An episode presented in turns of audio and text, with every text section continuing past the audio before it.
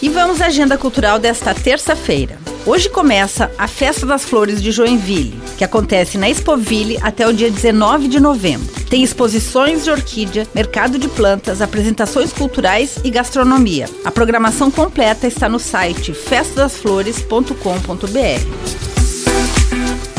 A Escola de Música Vila Lobos da Casa da Cultura apresenta audição aberta de trompete, às 7 horas da noite, no auditório da Casa da Cultura. E por falar em Casa da Cultura, até o dia 30 de novembro acontece a Mostra Didática de Teatro 2023 dos seus alunos. Nesta terça-feira, às 7 horas da noite, vai ter a apresentação da peça Ninguém Pode Saber, no Céu do Aventureiro, que fica na rua Teonesto Vestrup, número 627, no bairro Aventureiro.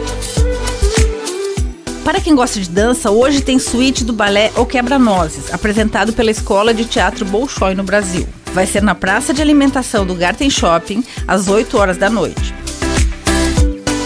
Hoje, na Casa Confraria, tem Brasil para todos os ritmos, com o trio Para Todos, composto por Betinho, Lucas Sampaio e Luiz Scuiciato, às 8 e meia da noite.